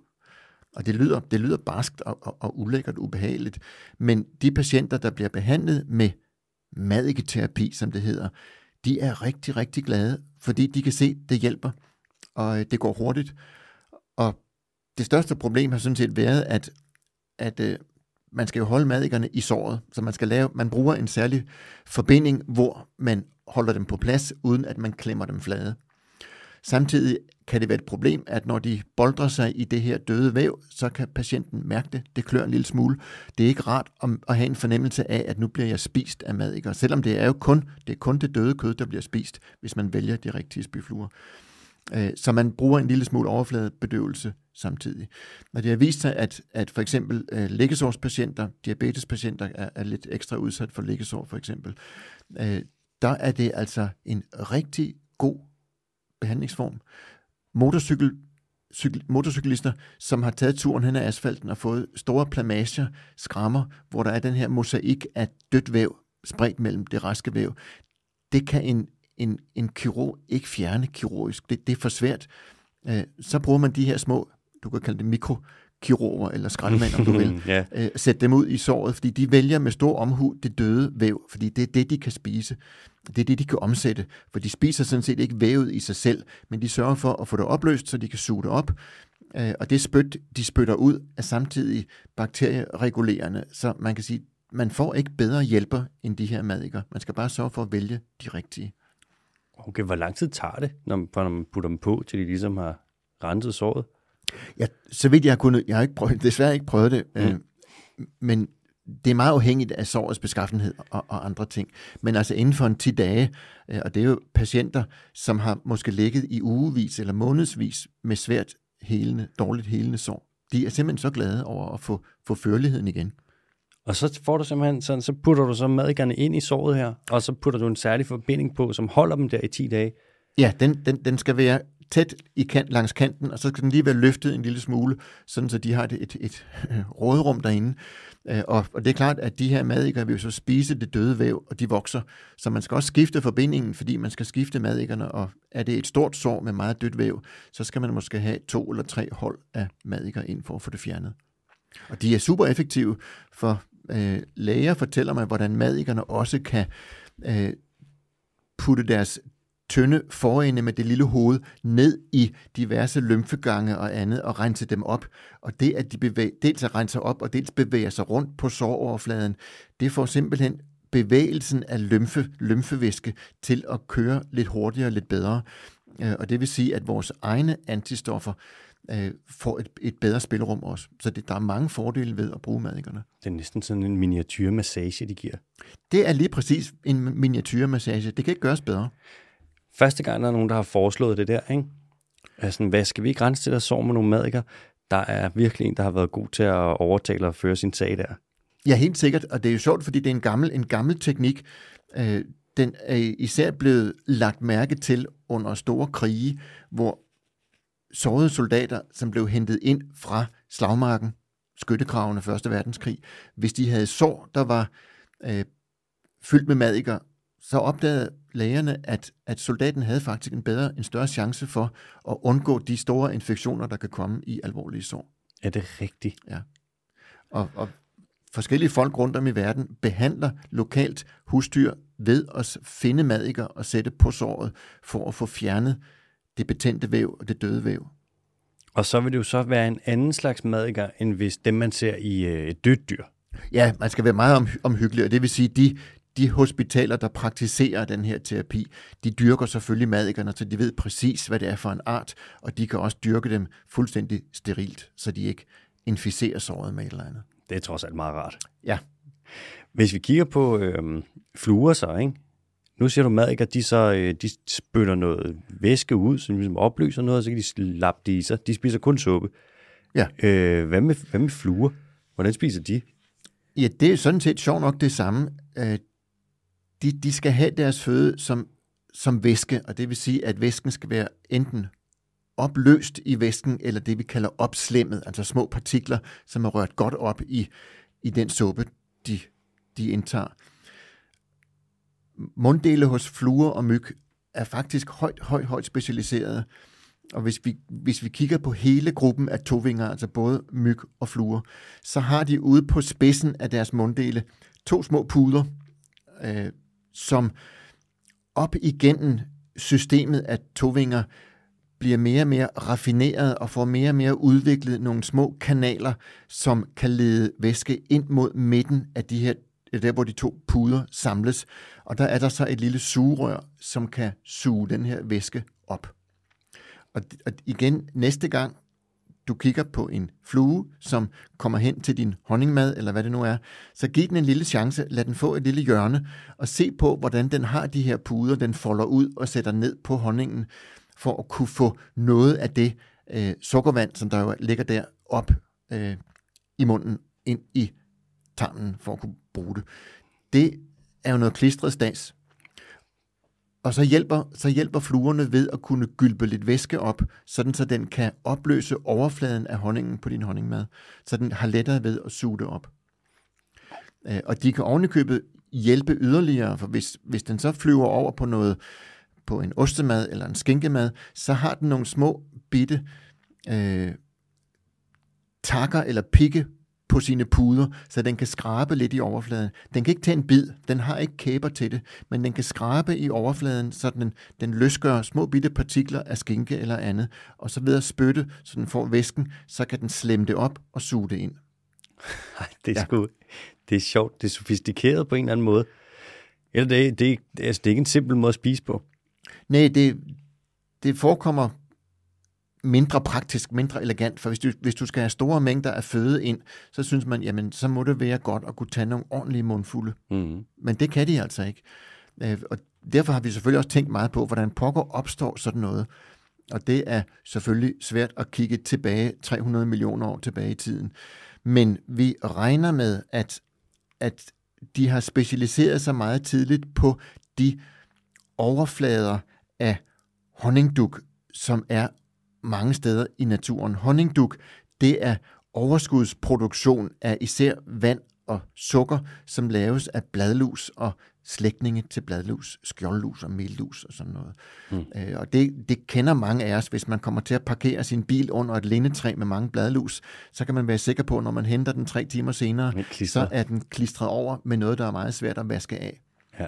Så det findes mange steder, og fugleklatter findes på bladene rundt omkring. For 300 millioner år siden var der ikke fugleklatter, men der har jo været masser af krybdyr. Fugle er jo en slags krybdyr, ja. Øh, så der har været krybdyrklatter rundt omkring. Og det har været noget af det, tovingerne har suttet i sig, regner vi med. Altså simpelthen lort? Lort i forskellig øh, form, ja. Ja. Vi skal snakke lidt om øh, malaria og en masse forskellige sygdomme. Thomas, så vi skal ind på det med, hvorfor at man kan, at myg de kan smitte med øh, malaria og en masse andet, men ikke for eksempel HIV eller covid. Øh, men før vi ligesom kaster os ind i det, kan, vi, kan du så ikke lige sætte på ord på, hvordan sådan en myggesnabel der, den fungerer? Jo, absolut. Øh, og den er jo et, et, forbløffende, et forbløffende instrument. Hvis vi så igen lige tager perspektivet hen over alle insekter, så har vi en, en relativt fast model for, hvordan en insektmund eller insektmunddele er bygget op. Vi har en, en overlæbe og en, en underlæbe, altså to store folder, en foran, en bagved, som ligesom holder, laver en ekstra mundhule lige foran selve munden. Og, øh, og mellem overlæben og underlæben er der så to par kæber, kalder vi det. Øh, og det går igen stort set hele vejen igennem insektsystemet. Hvis vi kigger ordentligt efter, kan vi genfinde det her. Og så er der nogle palper, nogle føle, følelæmer forskelligt, forskellige steder på de her munddele. Og, og det vil sige, at vi har mange, vi har mange ting i spil. Øh, overlæbe, underlæbe, det er to, og vi har fire par kæber. Det er seks elementer. Mm. Og så er der oven i købet et, øh, en spytkanal, en udførselsåbning for spytkirtler lige midt i det hele som er en, en yder, et yderligere element. Og myggesnabelen bringer faktisk alle elementerne i spil på en meget elegant måde. Der er selve underlæben. Det er den skede, der ligger, der beskytter alle de andre dele af værktøjet. Og hvis man lader en myg sidde på sin arm og stikke, så kan man se, at der er noget, der ligesom krænges tilbage, som øh, tillader alle de fine stiletter at blive stukket ind. Det er, det er skeden underlæben, som øh, beskytter det fine værktøj, og derfor ikke skal presses ind i huden på os, eller hvad det er for et, et dyr, der stikkes. Øh, og det vil sige, at det, der stikkes ind i os, det er overlæben, som er blevet til et sugerør, og det er de fire kæber, og det er så også et spytterør, altså en forlængelse af den åbning på øh, spytkirtlen seks elementer, der stikkes ind. Det er ret elegant. Det betyder også, at, de, at der vil være fire stikkende og skærende elementer. Det er de her fire kæber, der sidder i midten. Øh, og de kan så på skift skære og stikke, og de er meget, meget fint sat til med nogle små bitte savtakker ude i spidsen, samtidig med, at de er utrolig skarpe og utrolig spidse. Har du set, har du kigget på det her i et mikroskop? Jeg har kigget på det i et mikroskop, og man, man er altså helt væk over, hvor elegant det er. Jeg skulle lige sige, første gang du har set det her, der må du tænke, ah, er nogen, der har puttet noget på linsen, eller hvad? Ja, ja. ja. Jo, og at det virker, at det virker. Øh, men jeg tror, de, de af os, der har prøvet at blive stukket af en nål eller blive pierced, ved, hvor fantastisk sej menneskehud er. Det er ikke enkelt at stikke så fine instrumenter ind gennem vores jo forbløffende seje hud. Der skal øh, specialistværktøj til. Og det er jo noget, der bliver kigget på, for hvis myg kan gøre det, så vil man jo gerne kunne gøre det industrielt. Der er mikro- eller nano-ingeniører, som kigger på det her og tænker, kan vi gøre det? For kunne man gøre det på samme elegante måde, så er det jo en fantastisk mulighed for konstant at holde øje med, hvordan har vores blod det, for eksempel. Vi kan tage meget, meget, meget små prøver af vores blod. Vi kan injicere små mængder, når vi vil, og når det behøves det vil være smart. Også, øh, jeg tænker, at det mest irriterende med myg, det er som grund til, at folk ikke kan lide dem, som oftest, ja. det er jo det med, at det klør, når man er blevet stukket. Ikke? Og ja. det er jo så noget med, at de spytter en lille smule antikoagulerende ind igennem den her spytkanal, ja. før de ligesom suger, så blodet ikke størkner i snablen og i systemet på det, for ja. dem, som det vil være meget besværligt. Ja. Og det er så det her spyt, de spytter ind, den her lille smule, som klør. Ja. Hvordan med malaria? Hvad er det, der sker der? Ja, altså i virkeligheden, bortset fra det, det frygtelige i sygdommen som sådan, så er det jo biologisk set enormt spændende med den tilpasning, der er mellem en parasit, malaria-parasitten Plasmodium, som den hedder, og så den vektor, myggen, som kan overføre fra den ene øh, vært til den anden. Øh, så det hele starter med, kan man sige, at øh, en myg suger blod af en person, der er syg af malaria, som har malaria i udbrud. Malaria er en meget speciel sygdom, hvor parasitten gemmer sig for vores immunsystem, men en gang imellem skal den ud, så den kan formere sig inde i os. Så øh, har en patient malaria i udbrud, så er der øh, malaria-parasitter i blodstrømmen, og det vil sige, at de kan komme op i en myg. Øh, så, så kommer de ned i maven, og, øh, og man kan sige, det er, det er den anden barriere. Den første barriere, det er at komme op igennem myggens munddele og forbi svælget. For nede i svælget på myggen sidder der en lille filtermekanisme, som kan tage urenheder, også parasitter fra. Øh, så kommer de ned i maven, så vil de jo møde de fordøjelsesvæsker, som der er i en myggemave, i, en hver øh, dyremave. Øh, så det er en barriere. Og så skal de derfra, så skal de ud i myggens kropshule, det vil sige, de skal bore sig igennem tarmvæggen. Og det gør de, nogle af dem, og så indkapsler de sig på, på den anden side af tarmvæggen og laver nogle små knopper, hvor i der sker en opformering af de her parasitter. Og så vandrer de her sporozoider, som de kaldes, de vandrer op igennem myggen, frem til myggens hoved og borer sig ind i cellerne i spytkirtlen.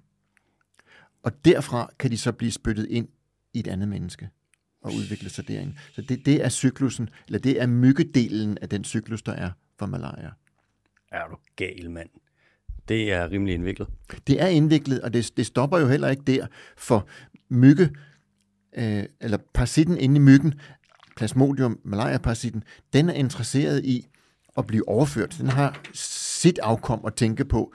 Øh, så den, den sørger for at nedsætte funktionen af spytkirtlen en lille smule, sådan så myggen er nødt til at ligesom spytte ekstra kraftigt, så der kommer ekstra mange af de her sporozoider ind i den vært, der er ved at blive inficeret.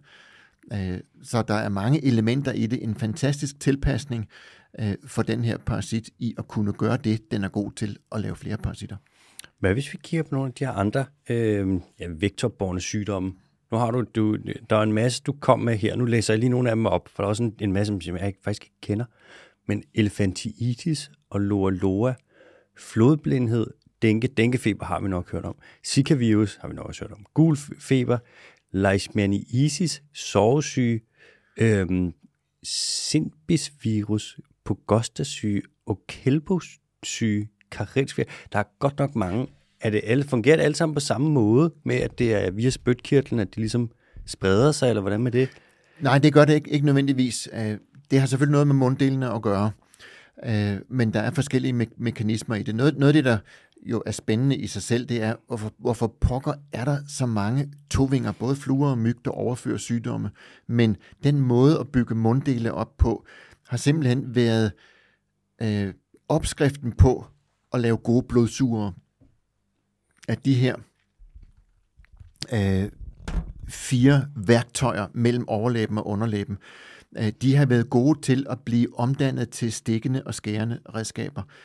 For det var de jo ikke i starten, hvor de har suttet øh, lort og andet af bladoverflader. Men de har været så, så, så små og tynde, at de måske har været lige for hånden, om jeg så må sige, så evolutionen kunne bruge dem til at lave stikkende, skærende redskaber. Så der er rigtig mange, både myg og fluer, som er blevet blodsugende, tætsefluer, klæg, og, og andre, det er jo oppe i fluegruppen. Mm. Stikfluen, som vi kender omkring stalle, de er gode til at, de er lidt grovere end myg, de slår nærmest hul på, mm. øh, på huden, når det gør ondt. Mm. Øh, men det er jo det samme, de skal have blodet for at kunne bruge det til at lave øh, laver, æg og laver af. Øh, og det vil sige, at, at det giver jo en niche for de parasitter, der er blodborne, at de kommer ind i en flue, som kan, give dem den fordel, at de bliver bragt et andet sted hen, til en anden vært. De spreder sig. Og øh, det, der er så afgørende, det er, at parasitten skal komme fra maven ud i kropshulen på øh, myggen eller fluen, og skal også kunne vandre op i hovedet. Nogle af de helt små, som virus og øh, den encellede malaria-parasit, de kan så vandre ind i spytkirtlen. Der er andre, der er små rundorme, som elefantiasis og loa loa og flodblindhed. Der er ikke plads inde i spytkirtlen, så der sidder de på spring lige i, ved basis af, af overlæben. Og i det, i det øjeblik, de kan mærke varmen fra en, en vært, et menneske, et dyr, så øh, presser de sig ud gennem munden og falder ned på verden og kan bore sig ind øh, meget ofte gennem det stikkehul, som myggen lige har lavet. Hvad gør altså elefantiasis og loa loa og flodblod? Hvad gør de? Ja, det, det er jo frygtelige, frygtelige sygdomme, som vi heldigvis begynder at have rimelig kontrol med. Øh, og og de her sygdomme er jo nogen, der er opstået i Afrika, simpelthen fordi det er der, mennesket udviklede sig, så der har været tid til også at udvikle sygdomme, som er snævert forbundet med mennesker. Elefantiasis øh, hedder sådan, fordi øh, arme og ben, især benene, de nedre ekstremiteter, nogle gange også pungen hos mennesker, hos mænd, øh, den bliver stærkt opsvulmet af, af lymfe, fordi der bliver så mange parasitiske ungdomsstadier at øh, vi får dels en kraftig immunreaktion, og dels får vi simpelthen en blokering af lymfesystemet, så vi får svært ved at dræne de nedre ekstremiteter, øh, få lymfen tilbage i kroppen. Den har man også, øh, den har man godt set, den der. Det er der, hvor de sådan, man får nærmest en elefantfod jo. Man får en elefantfod, og det, det er jo altså simpelthen direkte forkrøblende, og det er jo en ekstrem uh, ulykke. Frygteligt. Dels er der jo noget uh, tab af arbejdskraft, men det er jo en menneskelig tragedie, som går ud over, hvad vi nærmest kan forestille os. Fuldstændig horribelt. Hmm.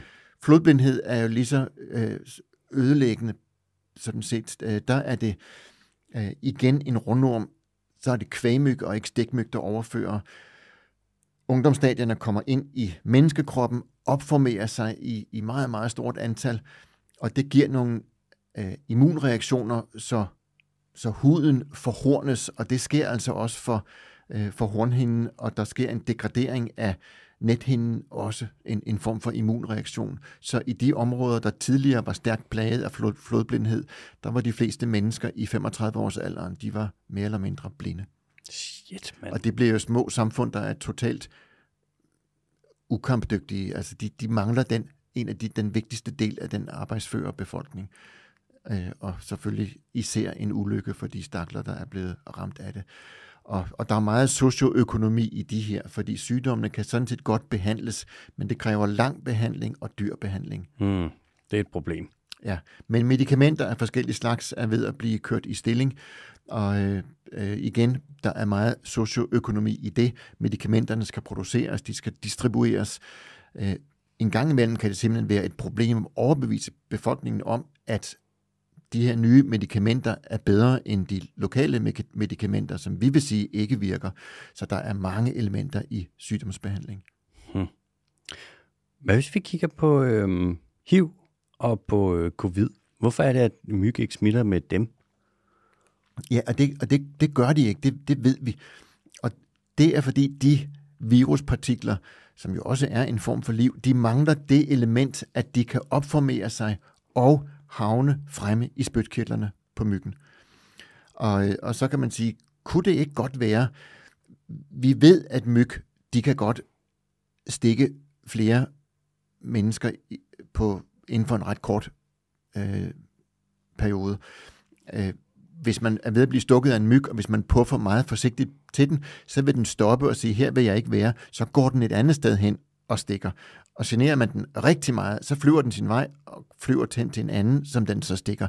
Kunne den så ikke i virkeligheden have bare et par enkelte HIV-viruspartikler siddende på sin snabelspids, eller en lille mængde blod, eller noget andet, som den så får flyttet fra den ene til den anden? Men det sker ikke. Og det ved vi blandt andet, fordi hele det her epidemiologimønster ville være anderledes, hvis øh, stikmyg kunne smitte HIV, så vil vi have en helt anden fordeling af HIV hos børn, for eksempel. Børn bliver stukket i store dele af Afrika af stikmyg i, i meget stort omfang. Vi kender det, vi ved, hvordan øh, børn sparker af sig, sparker dynen af om natten, og hvis man er i Afrika, så er der meget ofte så varmt om natten, at man behøver knap nok en dyne, og det vil mm. sige, at børn er meget udsat for at blive stukket igen og igen og igen, mm. og ligger ved siden af voksne, der måske udmærket kunne være HIV-positive. Så hvis der var bare en lille bitte, bitte risiko for, at den her øh, sygdom kunne flyttes fra voksne til børn, så ville vi se en, en, et andet mønster i smitten. Hvor er det spøjst, at det ikke sker? Der skal tid til. Ja. Lige netop øh, HIV er jo en virus, der for vores vedkommende kom, jeg tror det var i starten af 80'erne, at de første tilfælde dukkede op. Den har formodentlig været hos menneskaber i meget længere tid. Uh, men det tager noget tid for, at evolutionen kan, kan skabe de her overførselsmekanismer. Og det kan også være, at der har været andre mekanismer på plads, som har været så effektive, at der ikke har været det den selektionskraft, der har drevet øh, op, opfindelsen eller fremkomsten af de her spredningsmekanismer. Og når vi nu er, når vi nu er ved HIV, så har vi jo også tænkt længe på, hvad, hvad skete der egentlig? Hvad var det, der gjorde, at HIV sprang fra de store menneskeaber til mennesker? Og der har fluer faktisk også været, eller er i søgelyset. Vi, i, I Afrika er der fænomenet bushmeat, altså at dyr, skovens dyr bliver slagtet, bragt ind på, på markedet, hvor det ofte bliver parteret direkte på markedet og solgt videre til husholdninger. Og der er store mængder af fluer, fluer, som flytter blod, fluer, som sutter det her i sig, øh, og bestemt øh, er i stand til at flytte små mængder af virus fra den ene slagtede abe til den anden, øh, og så til, til mennesker. Så det er en, absolut en mulighed, at noget af den allerførste overførsel fra dyr til mennesker er sket med øh, fluer, som er beslægtet med vores stikflue og stueflue.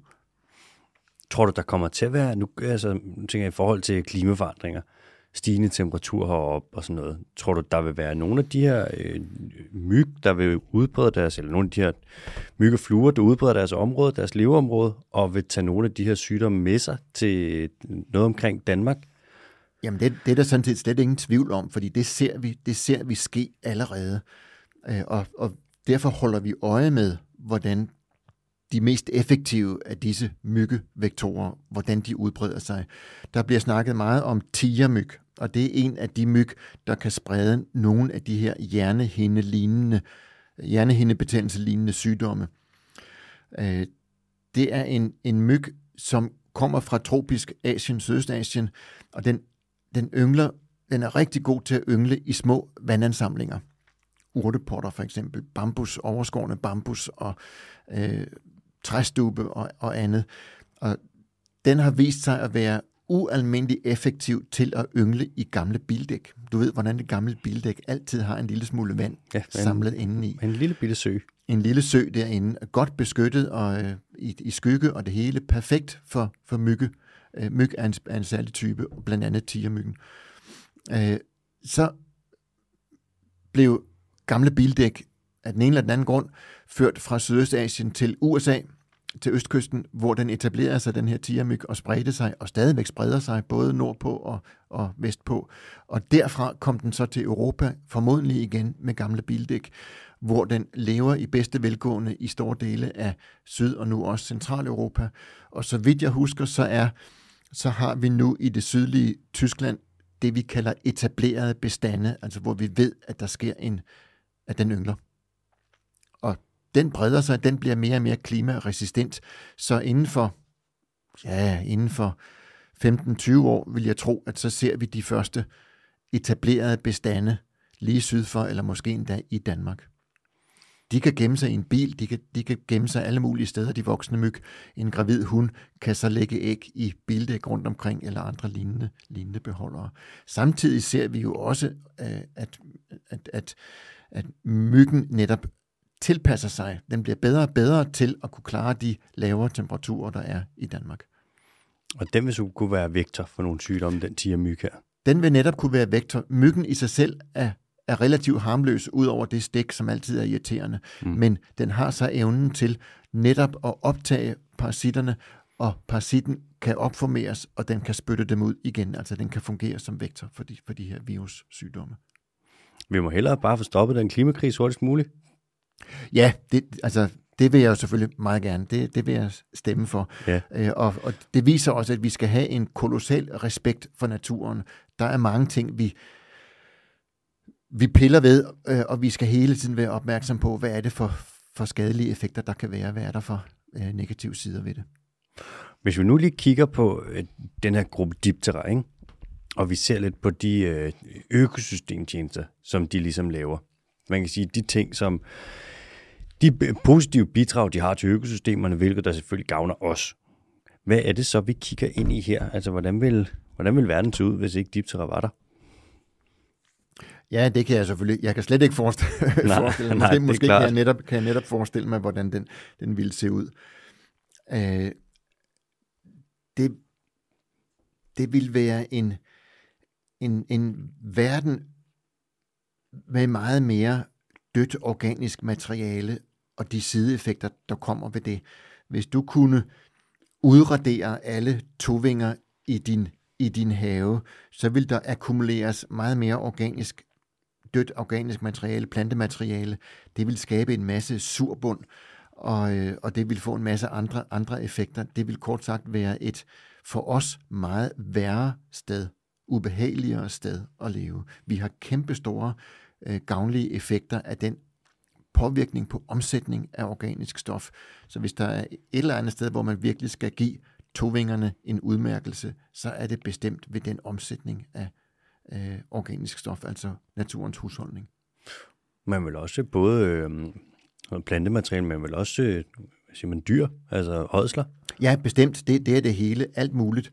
Og øh, for bare at tage et, et, et oplagt eksempel, vores rensningsanlæg, vi mennesker er jo altså, vi er jo simpelthen vidunderligt gode til at svine. Ja. Vi laver meget affald.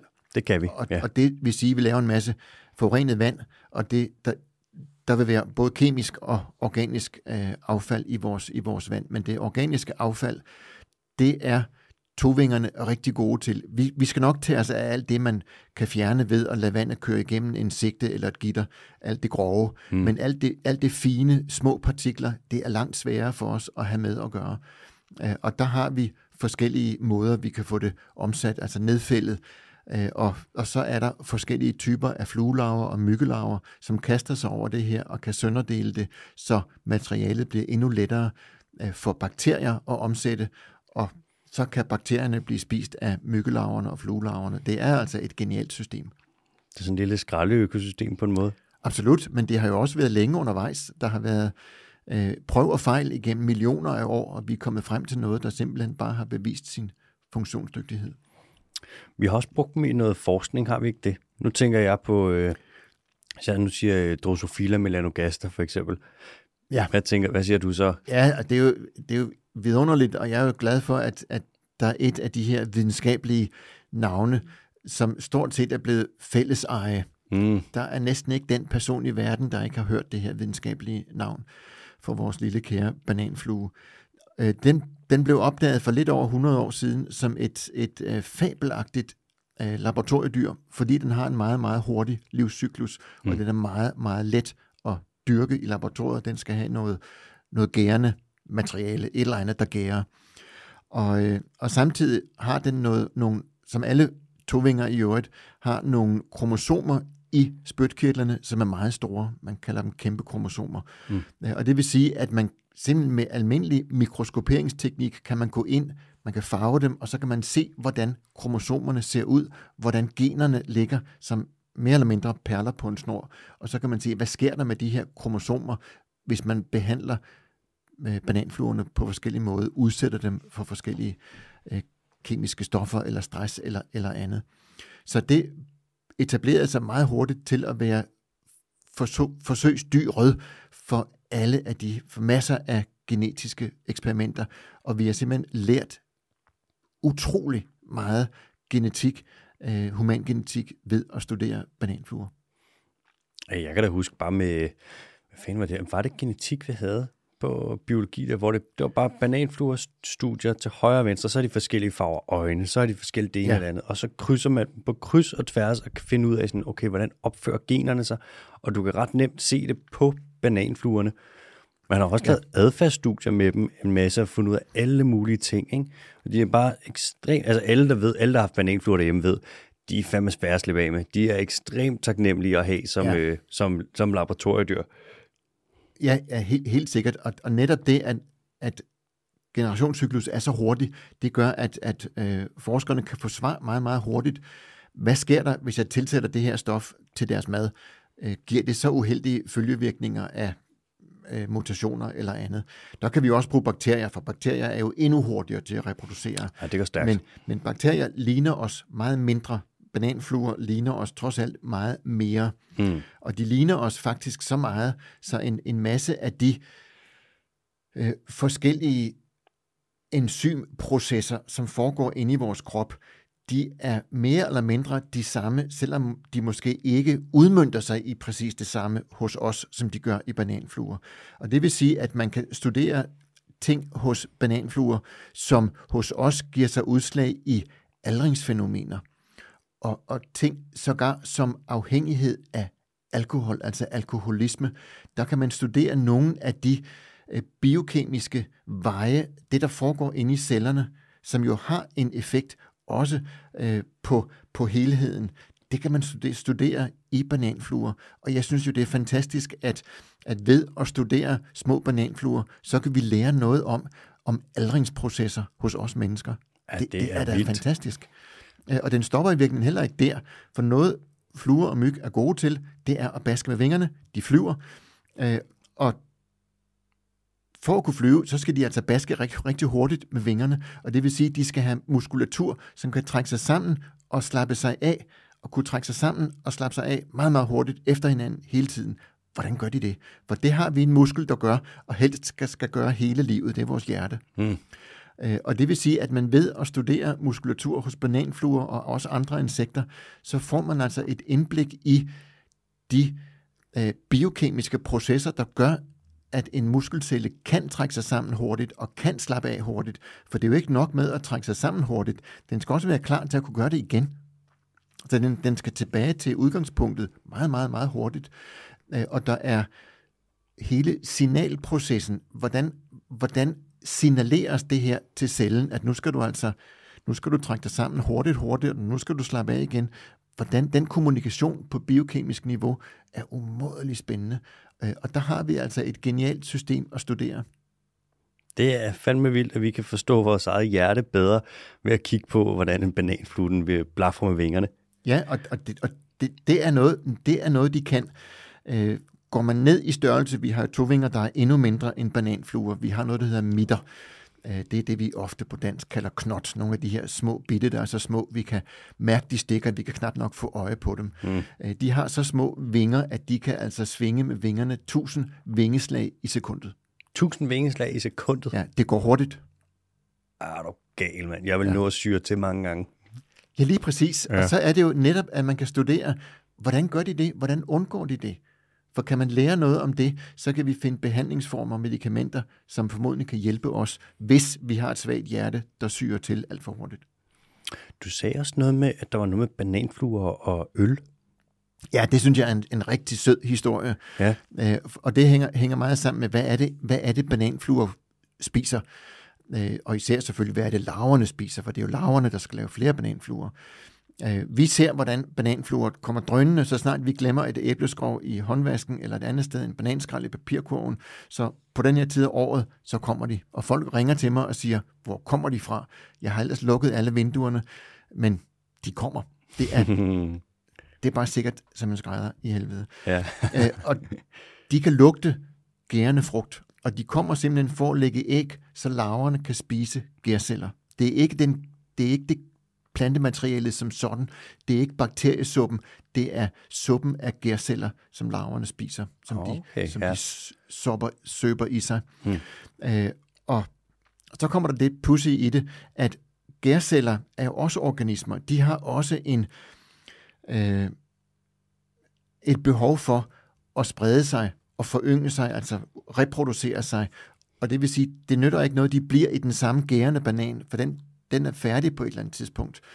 Øh, så de skal flytte sig hen til andre gærne steder med gærende materiale. Så de kalder, kan man sige i overført betydning, så kalder de på bananfluernes. Bananfluemødrene kan komme og træde rundt i den her slimede banan, og så får de gærceller på fødderne. Og flyver de så hen til en anden gærende banan, så afsætter de lidt gærceller på den her banan. Så der har gærcellen, arten, spredt sig, organismen har spredt sig.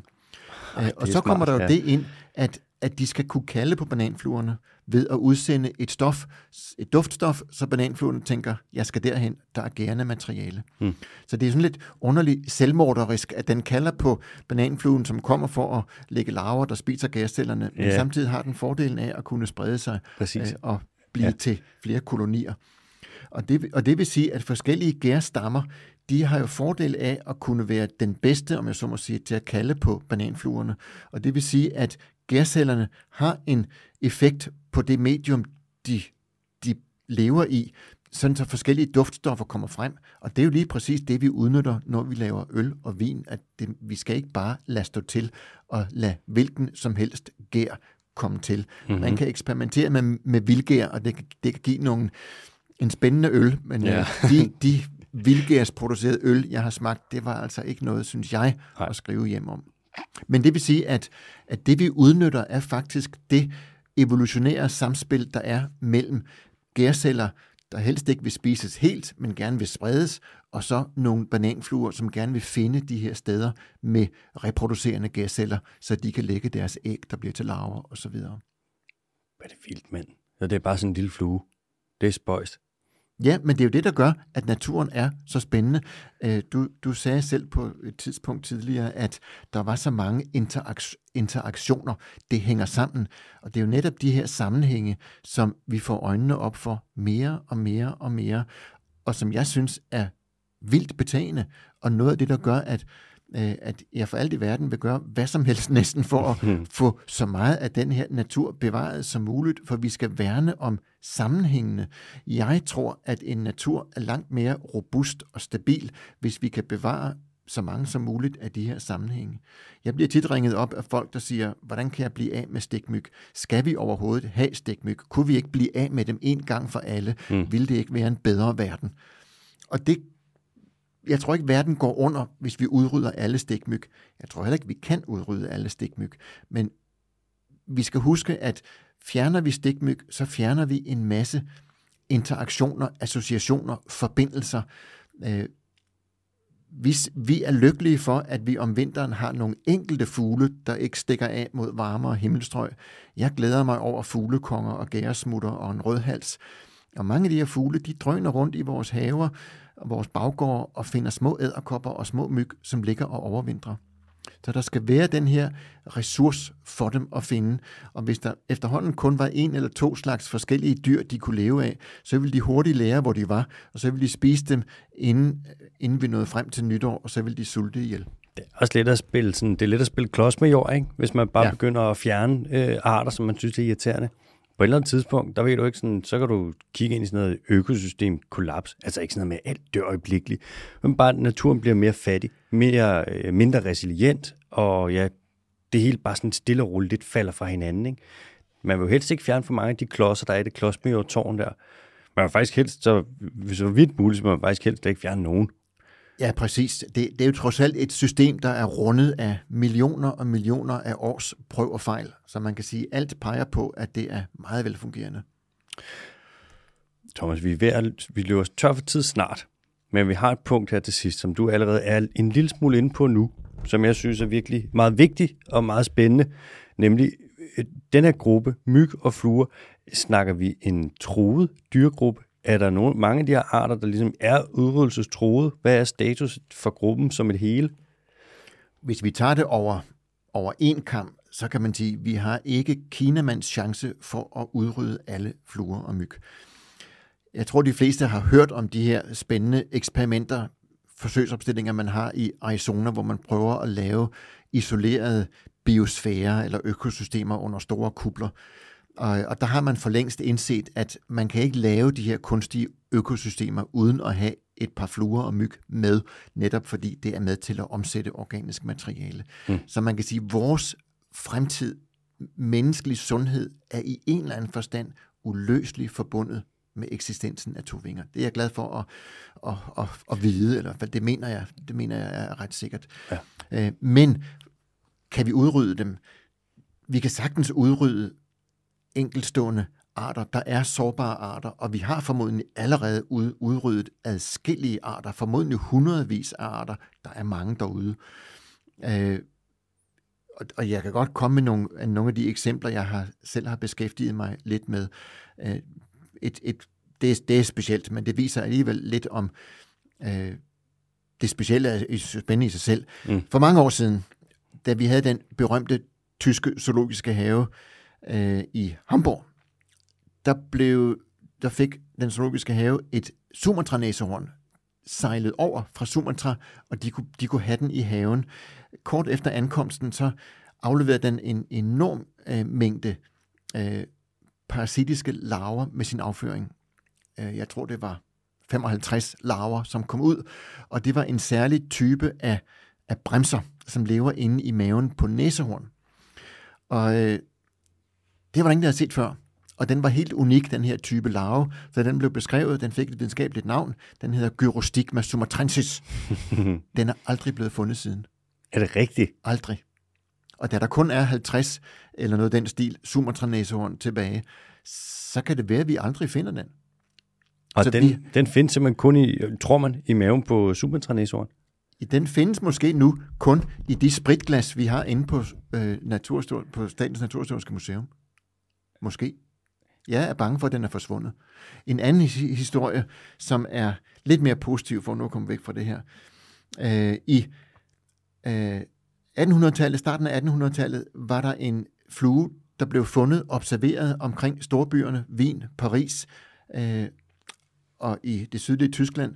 Den gik spanguleret rundt, stor, blanksort og med et rødt hoved, øh, rundt på store døde dyr, hunde, æsler, øh, heste, køer, som dengang blev smidt i vejkanten, øh, hvis ikke de kunne bruges til noget mere fornuftigt. Øh, og det var altid i det tidlige forår, den blev observeret.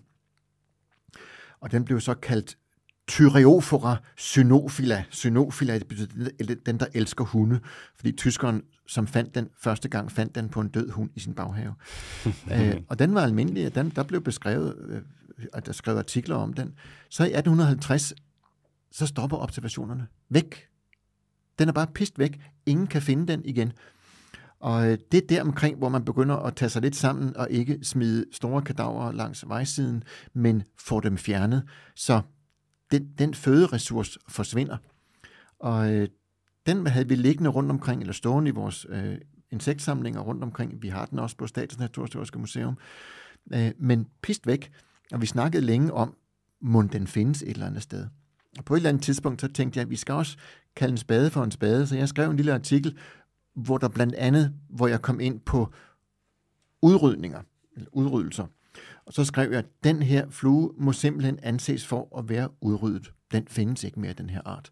Så gik der to år, så blev den fundet op i bjergene et sted i Spanien, hvor den levede på døde geder. så den gemte sig? Den havde gemt sig, det var der, den var tilbage. Uh, nu har man fundet den et enkelt sted i det nordlige Afrika, også oppe i, op i bjergene. Og den er altså aktiv udelukkende i februar måned, hvor der er koldt, hvor de, de færreste af os går rundt og samler insekter. Uh, og så er den formodentlig fordi den, det er koldt, så har den fred for, øh, for andre insekter og for, øh, for rovdyr, og så kan den spangulere rundt og lægge æg på de her store døde kadaver, som jo også er en meget speciel niche i sig selv. Det er jo ret smart det der med at finde en niche eller et tidspunkt, hvor man kan være helt alene. Selvom det ikke altid er det fedeste, så er det jo smart, at man ikke skal konkurrere. Det minder mig lidt om, øh, kender du den, det eneste insekt, der er på Antarktis? Ja, der er en dansemyg. Øh, den eneste, der findes der. Ja, den har i hvert fald et helt kontinent for sig selv. ja, og den er så sindssygt, og den har mistet vingerne.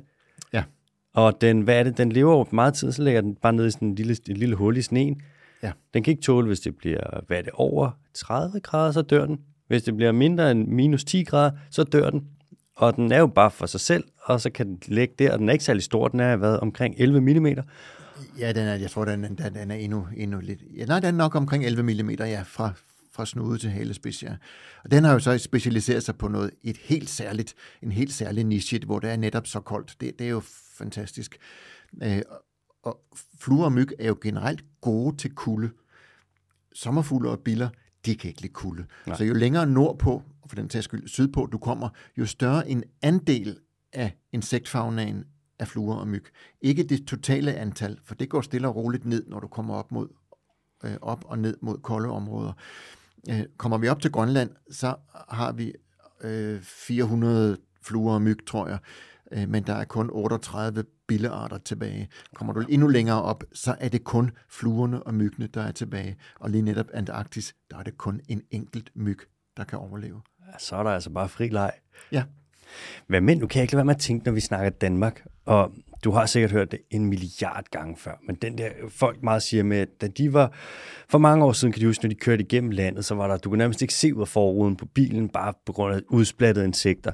Jeg synes selv, jeg kan se det op med, vokse op på en gård, øhm, og når jeg er op der og besøger mine forældre, der er stadig fluer, øh, men der er ikke lige så mange, som der plejer at være. Altså, der plejer at være ekstremt mange fluer, ikke? Er der, ser vi i Danmark sådan en tilbagegang i øh, fluer og måske også myg? Ja, vi ville så gerne kunne dokumentere det med reelle tal, mm. men vi har ikke de undersøgelser. Øh, men jeg tror, jeg tror, vi ser en markant nedgang. Det er der faktisk indicier på. Da de her tyske undersøgelser, det er dem, du refererer til primært, kom frem, som viste, at over en periode på, øh, var det 28 år, det var markant, det var en meget lang periode, der kunne de vise en dramatisk tilbagegang i mængden, vægten af flyvende insekter. Så får vi rundt og prøvede at kigge på de her sekundære indikatorer. Jeg gik straks over til mine kolleger, som er specialister på fugle, og sagde, hvordan er det nu med insektædende fugle i Danmark? Og de kunne sige med det samme, at bestanden af insektædende fugle falder dramatisk. Så der er ingen tvivl om, at vi ser en nedgang i øjeblikket. Øh, og det, efter min mening er det dybt foruroligende, og vi er også øh, begyndt at prøve at få bedre moniteringsmekanismer til at, at holde øje med det her. Hvad tror du, den skyldes, den her nedgang? Og det, det, ved, det ved vi jo ikke rigtigt. I, det, det hurtige svar ville være at, at påkalde øh, os, eller påkalde os øh, biokemiens forbandelser, nikotinoider, altså de her nikotinlignende stoffer, som er meget udbredt, eller har været meget udbredte, er super effektive til at dræbe netop insekter, og de bliver i øko- økosystemet og kan dræbe igen og igen og igen. Altså, det er, spo- de er, så sprøjtegifte. Sprøjtegifte, ja. ja. Og de er blevet forbudt lige netop den her type af sprøjtegift. Øh, så, men det er ikke det eneste. For selv områder, hvor der aldrig har været rigtig sprøjtet, der ser vi en markant nedgang. Selv i troberne, hvor man tror, at at det skulle være nogenlunde, ser vi en meget, meget stor nedgang, så vidt vi kan måle. Jeg tror, noget af problemet, i hvert fald for Danmark, det er, at vi mennesker fylder mere og mere. Vi asfalterer en større og større del af Danmark. Vi lægger græsplæner øh, på en større og større del. Vores landbrug bliver mere øh, effektivt. Vi dyrker helt til kanten osv. Det, det giver det giver sådan set sig selv, at hvis naturen skal trives, så skal den have plads, ligesom, lige så vel som vi mennesker, som også er natur, vi vil også gerne have plads til at trives. Så det er sådan den meget brede, overordnede, overordnede øh, indgang på det her. Men vi ved det, vi ved det ikke rigtigt. Vi kan kun gætte indtil videre. Vi kan gætte. Øh, det er svært med bilerne, for jeg tror sådan set, at det er rigtigt, at der er mindre øh, knuste insekter på forruden. Vores biler er vel nok blevet noget mere aerodynamiske over årene, og det vil sige, at alene af den grund skal vi forvente, at der bliver færre knuste insekter. Men jeg kan huske i de gamle dage, hvordan man kunne høre større insekter slå mod bilruden og efterlade et, et, en stor fedtplet øh, på forruden, og man skulle ud og rense, rense forruden. Det gør vi meget sjældent. Hmm. Det bliver spændende at følge. Vi må se, hvad man finder ud af. Ja, fluerne skal nok klare sig, men øh, gerne så mange af dem som muligt. Thomas, vi har, jeg har et sidste spørgsmål, før vi må øh, runde af. Og det er sådan lidt en, en, en løs en. Øh, men hvis du må have en sidste fact eller en sidste kommentar om Diptera, du kan efterlade lytteren med, har du så et bud på, hvad det skulle være? Ja, så, så vil jeg faktisk sige, at, at, at det er fantastisk at tænke på, at der inde i de her fluer, som jo ikke er ret store, sidder der en meget, meget, meget lille insekthjerne, en fluehjerne, som styrer den her formidable manøvreegenskab, eller manøvreevne, som fluerne har. En fluehjerne, som, og det ved vi, er helt nede på 100.000 celler. Og det lyder måske at, som et højt tal. Det er ingenting i forhold til de billioner af celler, vi har i vores hjerne. Så med en utrolig lille hjerne kan de lave fantastisk komplekse manøvrer og, og have hele deres øh, palet af adfærd fabelagtigt. Det er simpelthen øh, en velorkestreret lille maskine. I høj grad, og, og den fungerer dels som vores, men også en del anderledes, fordi vi har alle vores celler, vi kan gøre godt med. Det kan man ikke, for man kan ikke bygge så mange celler ind i en insekthjerne, en fluehjerne.